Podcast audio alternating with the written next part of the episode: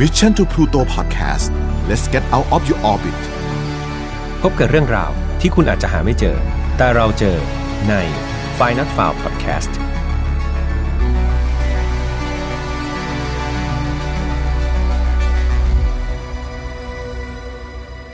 สวัสดีครับ ยินดีต้อนรับนะครับเข้าสู่ Final f i l e Podcast ซีซั่นที่ 2 วันนี้คุณอยู่กับผมแฮมทัชพลเช่นเคยครับ เรามาถึง episode ที่ 62 กันแล้วนะครับ เวลาเรียกว่าผ่านไปไวเหมือนโกหกทีเดียวครับ แป๊บเดียวทำไป 62 ตอน คือปกติเนี่ยต้องบอกว่าผมเป็นคนที่ชอบทำอะไรหลาย ๆ อย่างครับ ชอบลองนู่นลองนี่ ชอบ ทำอะไรใหม่ๆนะครับ อยากลองอะไรอยากทำอะไรก็จะทำเลย แต่ข้อเสียของผมเนี่ยก็คือ มักเป็นคนที่ทำอะไรไม่ค่อยจะได้นานสักเท่าไหร่ครับ แต่สำหรับ File Not Found เนี่ยก็ถือว่าเป็นอะไรที่ทำได้ยาวนานมากๆครับ มันมากกว่าที่ตัวผมเองคิดอีก ก็หวังว่าตัวผมเองจะยังมีไฟนะครับ แล้วก็ยังมีใจที่จะทำมันต่อไปเรื่อยๆนะครับ ไม่หนีหายทุกคนไป แล้วก็ต้องขอบคุณทุกคนด้วยที่เป็นกำลังใจที่เติมพลังให้กับผมมาตลอดทำให้ผมเนี่ยไม่เคยคิดจะทิ้งรายการนี้ไปเลย ก็หวังว่าจะไม่ทิ้งผมไปเหมือนกันเนาะสำหรับคดีในวันนี้ครับ เป็นอีกหนึ่งคดีที่เรียกว่ามีความน่าสนใจมากๆครับ แล้วก็เชื่อว่ามันจะมีข้อคิดอะไรอีกหลายๆอย่างเลยแหละให้เพื่อนๆนะครับ แต่ว่าก่อนฟังเนี่ยก็ต้องย้ำกันทุกครั้งครับว่าฝ่ายนอตฟาวครับไม่สนับสนุนความรุนแรงทุกประเภทครับทุกเรื่องที่นำมาเล่า อยากให้ฟังไว้เป็นแนวทางป้องกันตัวเอง โดยถอดบทเรียนจากอดีตที่มันเลวร้ายครับ ไม่ให้เกิดกับตัวเรา แล้วก็คนที่เรารักครับ แล้วก็ในคดีเนี้ยมันมีความรุนแรงครับ แล้วก็มีประเด็นที่เรียกว่ามันละเอียดอ่อนพอสมควรครับ ดังนั้นน้องๆที่อายุไม่ถึง 18 ปี พี่อยากให้ชวนผู้ปกครองมาฟังด้วยกันนะครับ หรือว่าให้ผู้ใหญ่เนี่ยมานั่งอยู่ข้างๆ ท่านจะได้ช่วยแนะนำแล้วก็สอนเราไปด้วยครับ ส่วนใครที่สภาพจิตใจอาจจะยังไม่ค่อยแข็งแรงนะครับ อาจจะรอให้ถึงวันที่เราเข้มแข็ง หรือว่าถึงเวลาที่เราเข้มแข็งครับ ค่อยกลับมาฟังก็ได้เนาะสำหรับคดีในวันนี้ครับต้องเริ่มต้นจากเหตุการณ์หนึ่งครับ เกิดขึ้นเมื่อวันที่ 19 พฤษภาคมปี 1983 วันนั้นมีผู้หญิงคนหนึ่งที่ชื่อว่าไดแอน เธอได้ขับรถนะครับมุ่งตรงไปยังโรงพยาบาลแมคเคนซี่ครับ โดยในรถคันนั้นเนี่ยไม่ได้มีแค่เธอครับ แต่มันมีเด็กๆที่เป็นลูกของเธอถึง 3 คน โดยทุกคนนะครับร้วนได้รับบาดเจ็บครับจากการถูกยิงทั้งสิ้นเลย เริ่มจากคนแรกครับก็คือคริสตี้อายุ 8 ขวบครับ ตามมาด้วยเชอริลอายุ 7 ขวบ แล้วก็สุดท้ายครับชื่อว่าแดนนี่ครับเป็นลูกชายคนเล็กวัย 3 ขวบครับ โดยเชอริลเนี่ยลูกสาวคนกลางที่อายุ 7 ขวบ ได้เสียชีวิตแล้วนะครับก่อนที่จะถึงโรงพยาบาลซะอีก ส่วนอีก 2 คนเนี่ยต้องเรียกว่าได้รับบาดเจ็บแบบสาหัสมากๆครับ ตัวไดแอนผู้เป็นแม่เองเนี่ย เอาจริง ๆเขาก็ได้รับบาดเจ็บจากการถูกยิงที่แขนซ้ายหนึ่งนัด เช่นเดียวกันครับคำถามคือมันเกิดอะไรขึ้นกับแม่ลูกครอบครัวนี้นะครับ เรามาย้อนดูเหตุการณ์ก่อนหน้านั้นกันดีกว่าครับ ผมขอเริ่มต้นจากตัวของไดแอนคนที่เป็นแม่ก่อนครับ เธอมีชื่อเต็มๆว่าเอลิซาเบธไดแอนดาวส์นะครับ โดยเธอเนี่ยเกิดวันที่ 7 สิงหาคมปี 1955 ที่เมืองฟินิกซ์ รัฐแอริโซนาโดยไดแอนเนี่ยเป็นลูกสาวคนโตในบรรดาลูกทั้งหมด 4 คนของคุณเวสลีย์ลินเดนนะครับแล้วก็คุณเวดาลีนเฟเดริกสัน นะครับครอบครัวของไดแอนเนี่ยมีการย้ายที่อยู่ไปยังที่ต่างๆเนี่ยบ่อยมากเลยครับ จนกระทั่งไดแอนอายุได้ 11 ปี คุณพ่อของเธอที่ชื่อว่าเวสลีย์เนี่ยเขาก็ได้ทำงานเกี่ยวกับไปรษณีย์ของสหรัฐอเมริกาครับ ซึ่งก็เป็นงานที่ค่อนข้างมั่นคง นั่นทำให้เขาเนี่ยซื้อบ้านแล้วก็อยู่เป็นหลักแหล่งสักที ไดแอนเป็นเด็กที่ค่อนข้างเรียกว่าอยู่ในกฎระเบียบของบ้านครับ มีความประพฤติที่ดีทีเดียว แต่แล้วเนี่ยตอนไดแอนอายุได้ 12 ปี เธอก็ถูกพ่อของเธอครับล่วงละเมิดทางเพศ นั่นทำให้เธอเนี่ยเริ่มมีความคิดต่อโลกที่มันเปลี่ยนไป เธอได้เข้ารับการศึกษาครับจาก Moon Valley High School นะครับในเมืองฟีนิกซ์นี่แหละ ไดแอนเริ่มทำตัว จากเดิมเนี่ยที่เขาอยู่ในกฎระเบียบตลอดเนี่ยเขาก็เริ่มผิดระเบียบมากขึ้นครับ เริ่มทำสีผม เริ่มตัดทรงผมที่มันดูทันสมัย สวมเสื้อผ้าที่เรียกว่ามันมีแฟชั่น มันมีสไตล์มากขึ้น และนั่นเองครับทำให้เธอได้พบกับผู้ชายคนหนึ่งที่ชื่อว่าสตีฟดาวส์ครับสตีฟดาวส์เนี่ยมีอายุมากกว่าเธอ 2 ปี โดยเขาครับก็อาศัยอยู่ไม่ไกลจากบ้านเธอนะครับ หลังจากนั้นเนี่ยทั้งคู่พอได้เจอกันก็ถูกใจกัน แล้วก็เริ่มที่จะคบหากัน โดยพ่อแม่ของไดแอนเนี่ยไม่เคยเห็นด้วยกับความสัมพันธ์ของทั้งคู่เลยครับ แต่ถึงกระนั้นเนี่ยไดแอนก็ไม่สนใจแล้วก็ยังคงคบกับสตีฟไปเรื่อยๆ จนกระทั่งเธอเนี่ยสามารถที่จะเรียนจบที่ Moon Valley High School ครับ แล้วก็เข้ามหาวิทยาลัยแห่งหนึ่งได้นะครับ ซึ่งมหาวิทยาลัยแห่งนั้นเนี่ยต้องอยู่ที่แคลิฟอร์เนียครับ คือหลังจากเธอไปเรียนที่แคลิฟอร์เนียในมหาวิทยาลัยนั้น 1 ปีครับ เธอก็ถูกไล่ออก โดยเหตุผลที่เธอถูกไล่ออกก็คือ เธอมีความผิดในด้านพฤติกรรมเชิงชู้สาวครับ และนั่นทำให้เธอต้องกลับมาที่บ้านเกิดก็คือรัฐแอริโซนาอีกครั้งหนึ่ง ในระหว่างที่ไดแอนไปเรียนวิทยาลัยที่แคลิฟอร์เนียเนี่ย ต้องบอกว่าสตีฟเองอะครับ เขาก็ ไปร่วมกับกองทัพเรือของสหรัฐอเมริกาด้วย โดยทั้งคู่เนี่ยต่างสัญญาว่าโอเค เดี๋ยวเราจะซื่อสัตย์ต่อกันนะแต่เห็นได้ชัดครับว่าไดแอนเนี่ยไม่สามารถจะทำตามสัญญาได้ครับ ซึ่งดูจากเหตุผลก็คือ เธอเนี่ยถูกไล่ออกจากความผิดด้านพฤติกรรมเชิงชู้สาวนั่นเอง แต่ถึงขนาดนั้นครับ สตีฟฝ่ายชายเนี่ยก็ไม่ได้รู้เรื่องราวนั้นครับ แถมเขาก็ยังดูรักไดแอนเหมือนเดิมไม่เปลี่ยนแปลง สตีฟครับกลับจากกองทัพเรือและในที่สุดเนี่ยทั้งคู่ก็ตกลงที่จะแต่งงานกันครับในวันที่ 13 เดือนพฤศจิกายนปี 1973 แต่หลังจากแต่งงานกันได้เนี่ยชีวิต ทั้งคู่ก็ไม่ได้ดูจะดีมากครับ พวกเขาก็เจอปัญหาทั้งเรื่องของการเงิน ทั้งเรื่องของการนอกใจ แต่อย่างไรก็ดีครับ ทั้งคู่ก็ยังมีลูกด้วยกันถึง 3 คน คนแรกก็คือคริสตี้แอนครับที่เกิดในปี 1974 ซึ่งคริสตี้เนี่ยก็เรียกว่าเกิดมาหลังจากที่แต่งงานได้แค่ปีเดียวเท่านั้นครับ ตามมาด้วยเชอร์ลีนครับที่เกิดในปี 1976 แล้วก็คนสุดท้องก็คือน้องแดเนียลครับเป็นลูกชายครับเกิดในปี 1979 ครับ แต่หลังจากคลอดแดเนียลคนสุดท้องเนี่ยมาได้ได้แป๊บเดียวครับ ในปี 1980 ทั้งคู่ก็ทนกันไม่ไหว แล้วก็ได้หย่าขาดในที่สุด โดยเหตุผลหลักๆของสตีฟเนี่ยเขาเชื่อว่าแดเนียลลูกชายคนสุดท้ายคนสุดท้องของเขาเนี่ยไม่ใช่ลูกของเขาครับ แต่เป็นลูกของไดแอนกับชู้ของเธอ ซึ่งจุดนี้ครับไดแอนเธอก็ยอมรับออกมาตรงๆครับ ว่าเธอเนี่ยไปมีอะไรกับเพื่อนร่วมงานของเธอจนกระทั่งตั้งครรภ์ขึ้นมาครับ หลังจากหย่าร้างกันไป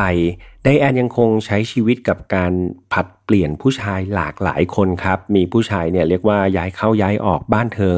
มากมายหลายคนเลย แล้วก็มีหลายครั้งครับ ที่เธอเองก็พยายามจะขอคืนดีกับสตีฟเหมือนกัน แต่มันไม่เป็นผลครับ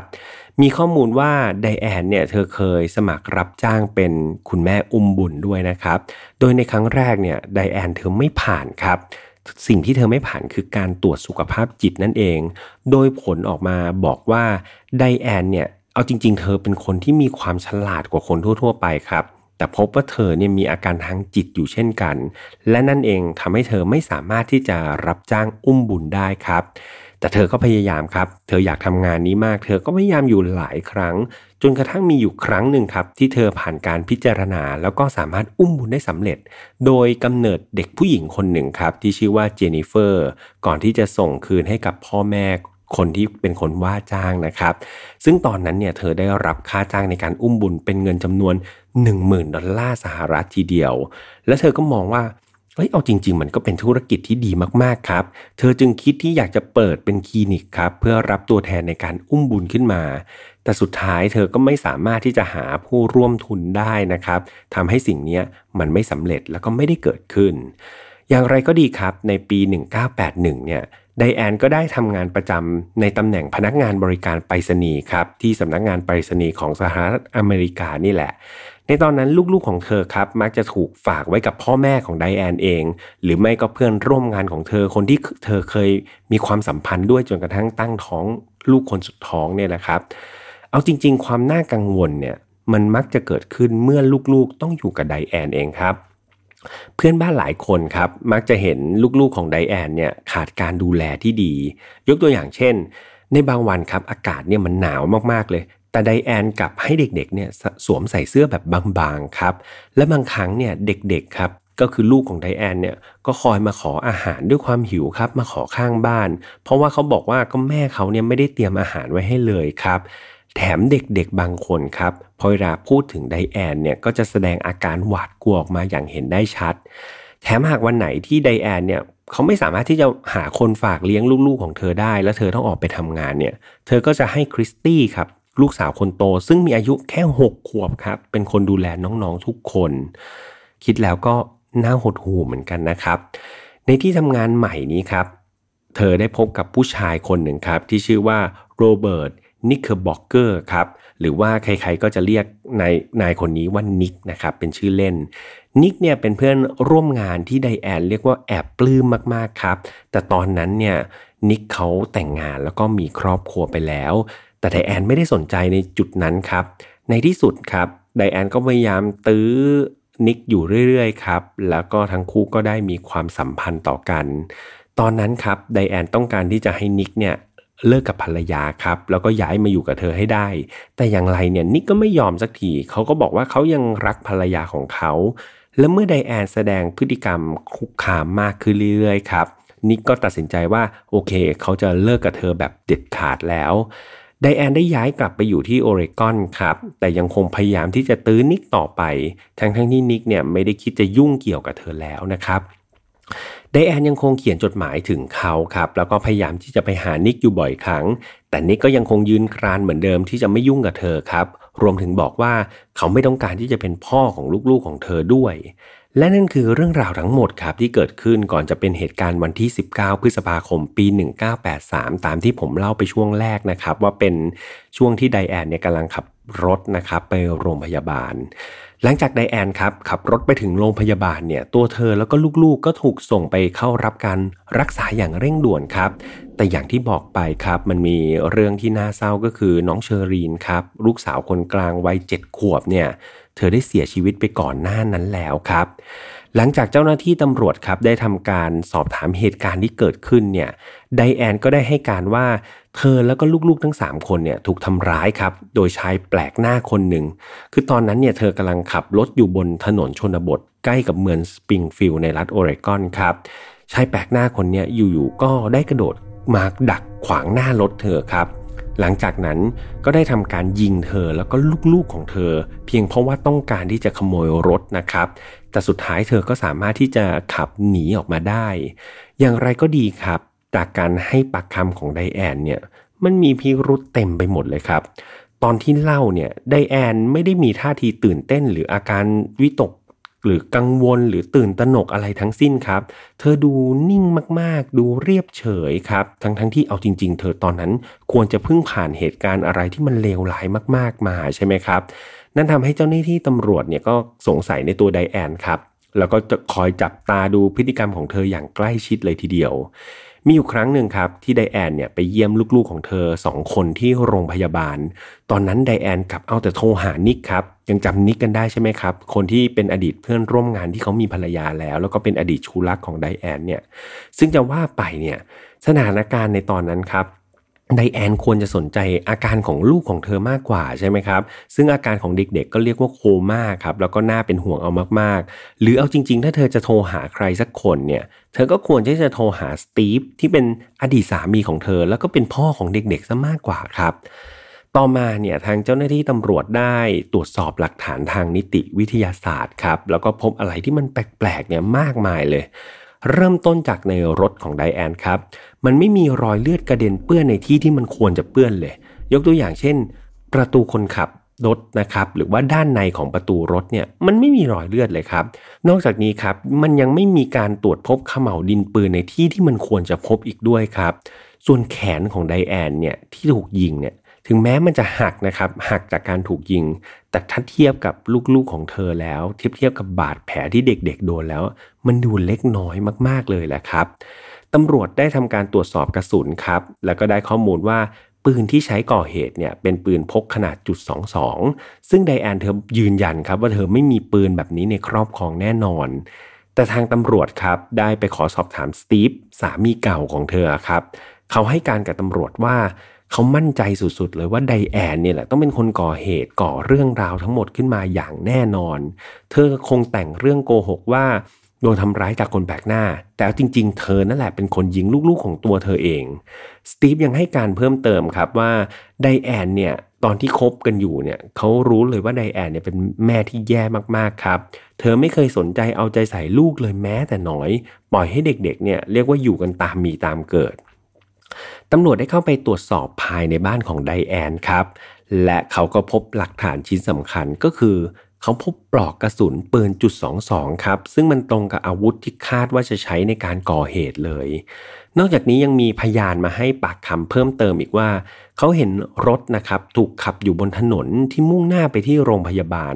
ซึ่งหลังจากตรวจสอบเนี่ยเขาก็มั่นใจว่ารถคันนี้คือรถของไดแอนครับ แต่ว่าความแปลกก็คือรถคันนั้นน่ะมันขับด้วยความเร็วที่แบบเรียกว่าช้ามากๆครับ ความเร็วมันต่ำมากๆ ดูเหมือนคนขับเนี่ยก็ไม่ได้รีบร้อนอะไรเลย ซึ่งมันขัดแย้งครับกับสิ่งที่ไดแอนเนี่ยได้ให้การกับทางเจ้าหน้าที่ตำรวจในวันเกิดเหตุว่า เธอเนี่ยรีบขับรถมาโรงพยาบาลด้วยความเร็วสูงครับ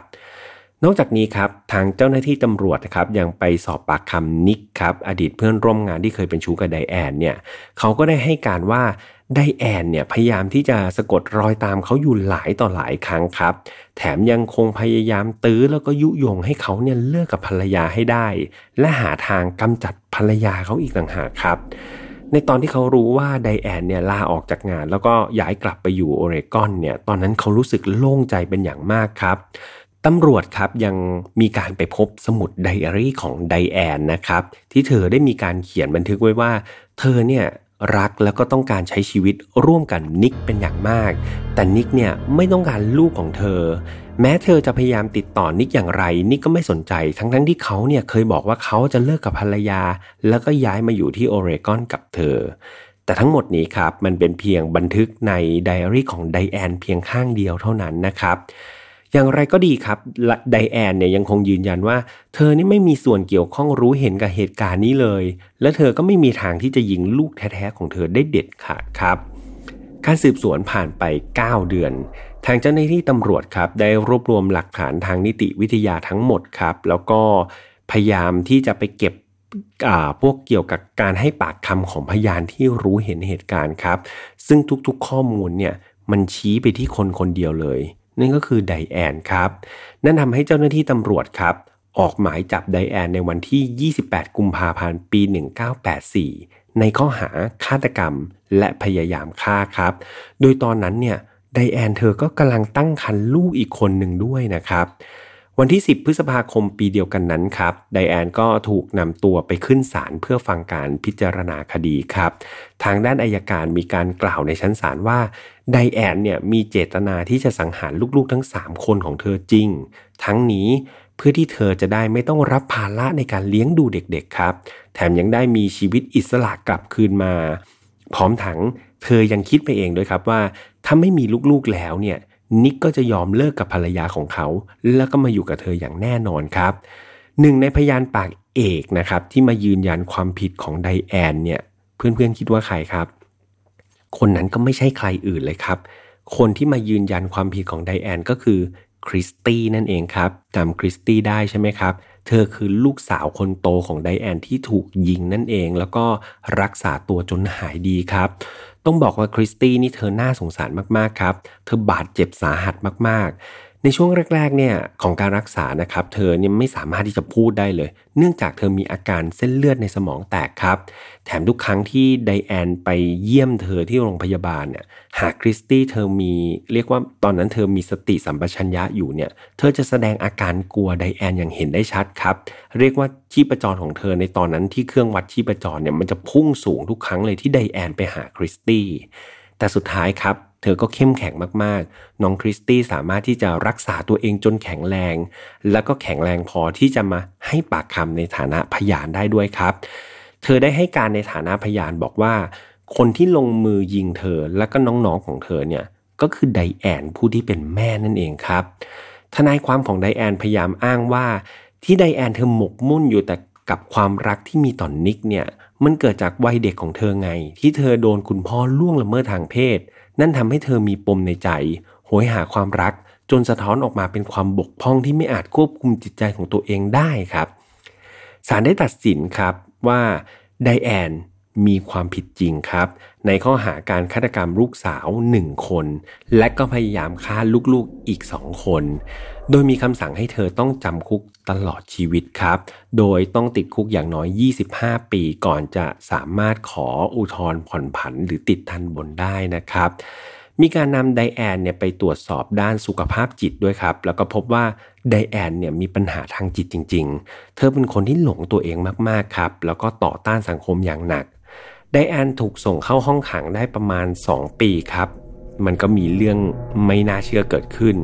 คือปรากฏว่าวันที่ 11 กรกฎาคมครับ ปี 1987 เนี่ย เธอแอบหลบหนีออกจากทัญสถานหญิงในเอริกอนครับ หรือพูดง่ายๆ ก็คือเธอแหกคุกนั่นแหละครับออกมา โดยเธอได้ไปซ่อนอยู่ในบ้านของผู้ชายคนหนึ่งครับ ซึ่งบ้านเนี่ยมันก็ไม่ได้ห่างจากคุกที่เธอไปติดอยู่มากนักโดยในตอนนั้นครับบ้านหลังนั้นเนี่ยมีผู้ชายอาศัยอยู่ 3 คน